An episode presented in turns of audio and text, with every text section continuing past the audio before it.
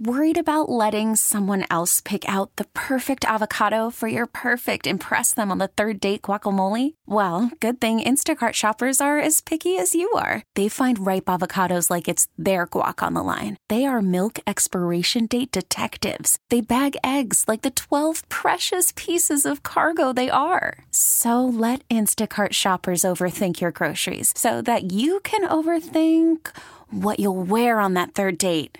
Download the Instacart app to get free delivery on your first three orders while supplies last. Minimum $10 per order, additional term supply. Backed by popular demand, it is bowl season. We had the semifinals with LSU winning going away, with Clemson winning a thriller against Ohio State. I watched both games with this guy. His insight was stupendous as always. Our good buddy, the professor, Johnny Massey going to join us to help us handicap bowl season. What's up, Professor? How are you? Uh, settling down from uh, the games on Saturday evening. Uh, no surprise with what LSU did to Oklahoma, and uh, I don't know if the best team won uh, in Arizona on Saturday night in the game between Ohio State and Clemson, but the team that put the ball in the end zone in the red zone won. We ain't kidding. And I know a lot of people, Professor, are going to be talking about the officiating. They're going to talk about the targeting call. They're going to talk about the touchdown was taken off the board in the second half. It's all fair. It's all justified from a Buckeye standpoint. But the bottom line is this when you should have been up by three scores in that game, and yet Clemson went into the locker room feeling good about themselves, that to me was where this game was lost for Ohio State. Combine that with the fact that Ohio State let Trevor Lawrence go right down the field at the end of the game like it was nothing? Well, and I'll debunk two of the three of those because despite uh, the begroaning of the roughing the kicker, that was most definitely roughing the kicker. Uh, the kicker could have been, the punter could have been seriously injured for Clemson uh, if he didn't pull his own leg back with two guys for Ohio State back there trying to rush into him. Uh, he had absolutely no place to land and could have gotten seriously injured. So that's roughing the punter. Uh, the targeting rule, you can hate the rule, but by the letter of the law, lowering the crown of the helmet into Trevor Lawrence is the definition of targeting. Should there be two different definitions of targeting in the rule book? Just what we need to do is make the rule book more complicated.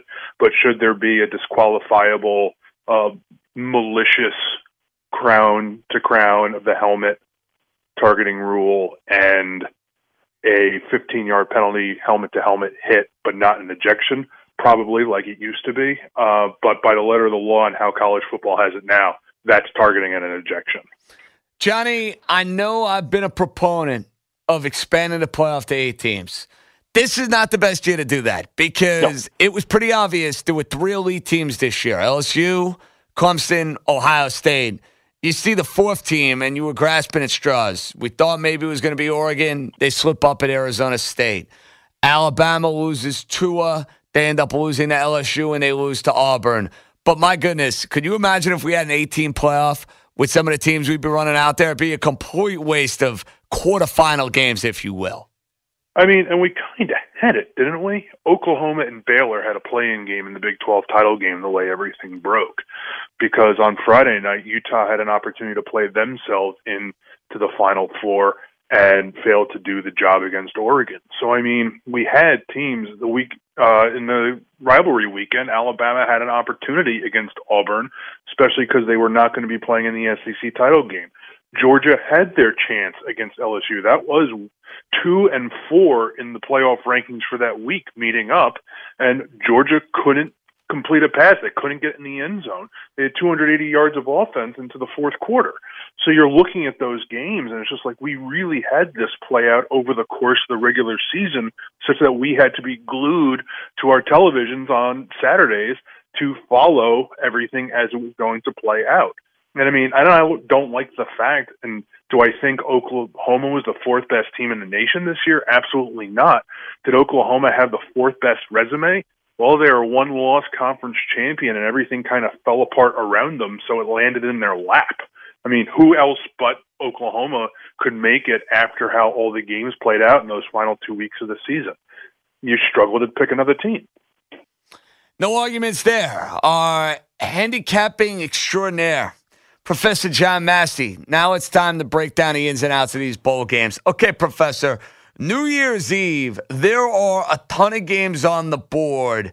I'm not going to run through every single one with you, but out of Florida State, Arizona State, Navy, Kansas State, Wyoming, and then you got Utah taking on Texas, what catches your eye for New Year's Eve action? Uh, I think these are exciting games. They're interesting games. There are a lot of storylines behind these games. They're very difficult games to handicap.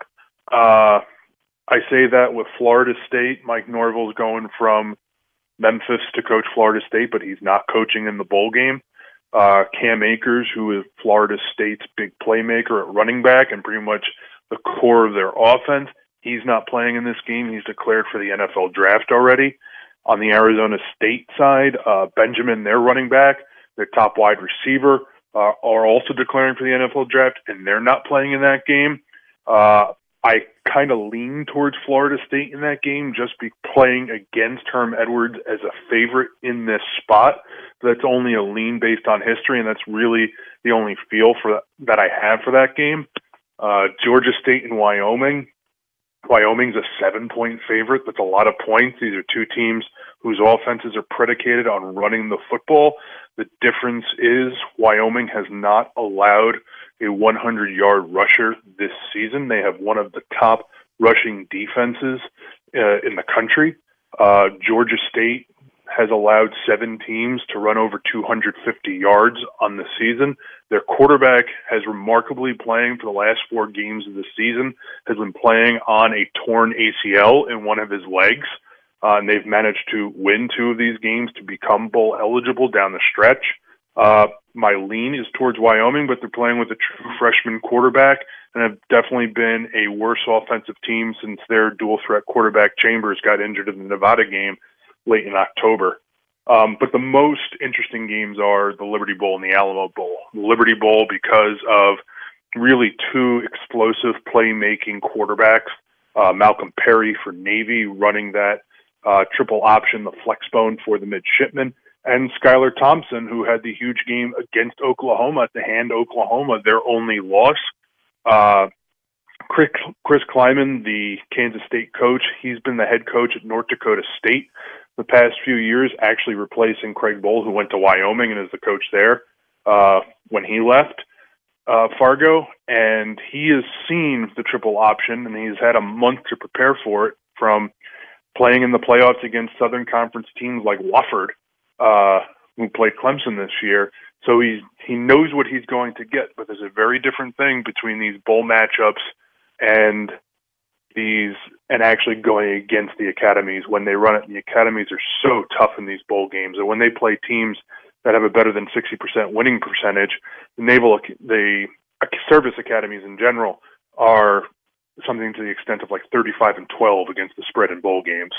Um, see a lean towards Navy, though. I like Kansas State's talent, and I think they're going to be very tight. And think that's a field goal coin flip game either way. And then there's Texas and Utah, and Utah having lost the Pac-12 title game, missing out on the playoff, now facing the Texas Longhorns.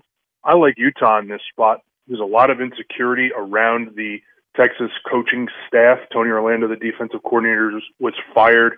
Uh, Chris Ash, the former Rutgers coach, former defensive coordinator at Ohio State. He's going to be coming in for next season. Other coaches on the uh, offensive side of the ball have also been reassigned for Texas. Utah Moss is going to be playing the Utah running back. Huntley, the quarterback, is going to be playing. They want to come out. They want to win this game. Utah had a bad loss last year in the Holiday Bowl against Northwestern. They gave up 28 points in the second quarter I think Utah wants to end this season with 12 wins. I think they want to beat up on Texas down in Texas. They're laying seven, and I like Whittingham, who's 11 and two in bowl games. I like Utah in this spot in the Alamo Bowl on New Year's Eve. Professor, there's always the question of motivation. Alabama, Michigan. This game's in a regular season without hesitation. You're probably taking Alabama, but now you got to wonder. No Tua, guys maybe not playing does Alabama care about a game that's not featured in the college football playoff? And this game is everything you would think to Jim Harbaugh and the Michigan program. What's your read on that game kicking off New Year's Day? Well, the players that have declared from the Alabama side are on the defensive side of the ball defensive tackle and a linebacker. I uh, can't remember the names off the top of the head. Um, the all three wide receivers plan on playing, and also remember this is a little bit of a different situation because Tua having been hurt, uh, so Mac Jones is the quarterback, and he'll be the quarterback next year unless Tua comes back, um, which we'll see what happens there. So Alabama offensively is probably going to come out full tilt. And Michigan showed some things in the first half of that Ohio State game offensively. Uh, and then their defense couldn't stop Ohio State a lick at any point in that game. So I think there are going to be points in this game, and I'm surprised the number is at 58 um, and the spread being at seven. So that's making you look like they're think that Vegas is setting these lines to be something like a uh, 31 20, uh, 27 kind of game or 34-27 kind of game. So I like the over and I like Alabama this game because I just don't think Michigan defensively can stop Alabama with it looking like all of Alabama's offensive weapons are going to play in the game. Professor the Rose Bowl. It's Oregon, Wisconsin. Oregon, very impressive win in the Pac 12 championship. Wisconsin held their own against Ohio State in the Big Ten title game. Thoughts on the Badgers laying three points? Coin flip game. Uh, you hate to come out with all the cliches. It might come down uh, to the kicking game. Wisconsin's got a good one uh, in Gaglianone, who kicked a 62-yard field goal earlier this year. Yes, that is a kicker outdoors playing in Wisconsin, kicking a 62-yard field goal. Wonder if Alabama would want him. Um, and Oregon's got a freshman kicker who has struggled this year at times. This is a trenches game. Uh, somehow Jonathan Taylor has not been invited to New York City at all in the last two seasons when he was just 81 yards away from rushing for 2,000 yards in consecutive seasons. Um, you know what you're going to get with Wisconsin football. You know you need to stop Taylor. You know they're going to run behind their offensive line from under center. Can Coan make plays to Cephus like he did in that game against Minnesota, like he did in the first half against Ohio State? And can who wins the battle of the trenches between Ohio's uh, Oregon's offensive line and Wisconsin's defensive line. They've got to keep a clean pocket for Herbert against those defensive ends or for Wisconsin. So, but I really think it's a coin flip game, uh, and it should be a good one. All right, Professor. Before we get to your lean on the national championship, Baylor, who's obviously in the news with Matt Rhule probably being the front runner to get an NFL job, more specifically, the New York Giant job. Could be coaching his final game there in the Sugar Bowl against Georgia. Line opened at seven, now down to five and a half. Baylor going to be sending out Matt Rhule on a high note? The way this number has dropped, it's all too trendy for me. Uh, and we know what happened with Georgia last year. We know the bookend tackles for Georgia have already declared for the NFL draft, and they won't be playing. Um, there's question about Swift's shoulder, his injuries. Is he going to play? Uh, there are questions about Herrien. He might be ineligible for the game, so there's running back number two down. Uh, third running back was arrested after final exams at Georgia. So you're looking at Georgia potentially being down if Swift doesn't go to their fourth and fifth string running backs, uh, Zamir White and McKinnon. Um, and this is for a team that has lost three wide receivers to injury. For Jake Fromm, so you just wonder how Georgia can move the ball against the Baylor defense.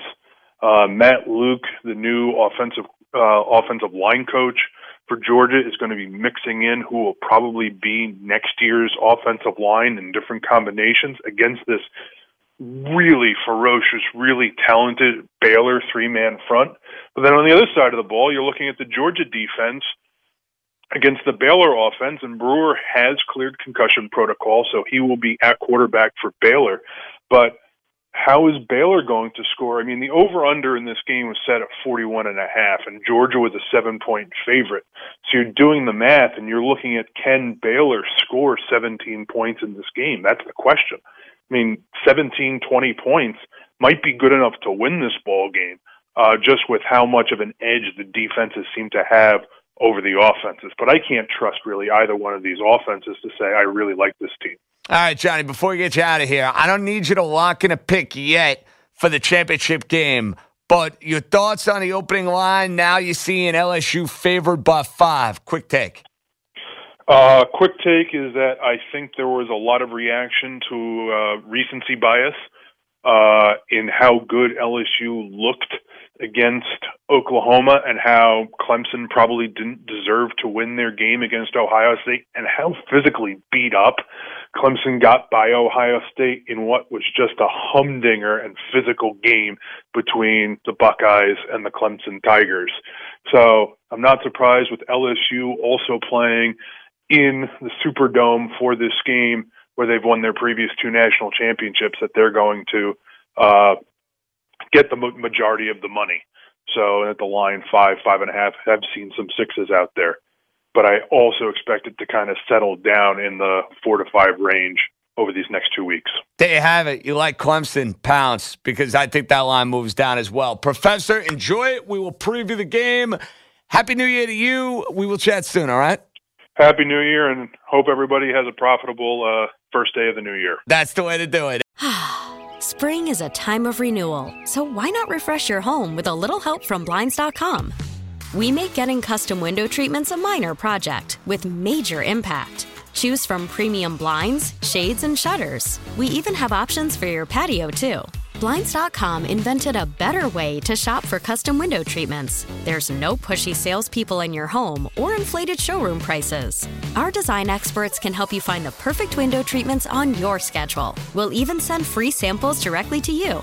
Plus, we can handle the measuring and installation for you. Unlimited window treatments installed for just one low cost. And with Blinds.com, you'll always get transparent pricing, no hidden fees. Our free shipping and 100% satisfaction guarantee can put the spring back into your step and into your home, too. Shop Blinds.com right now and save up to 45%. Up to 45% off for a limited time at Blinds.com. Blinds.com. Rules and restrictions may apply.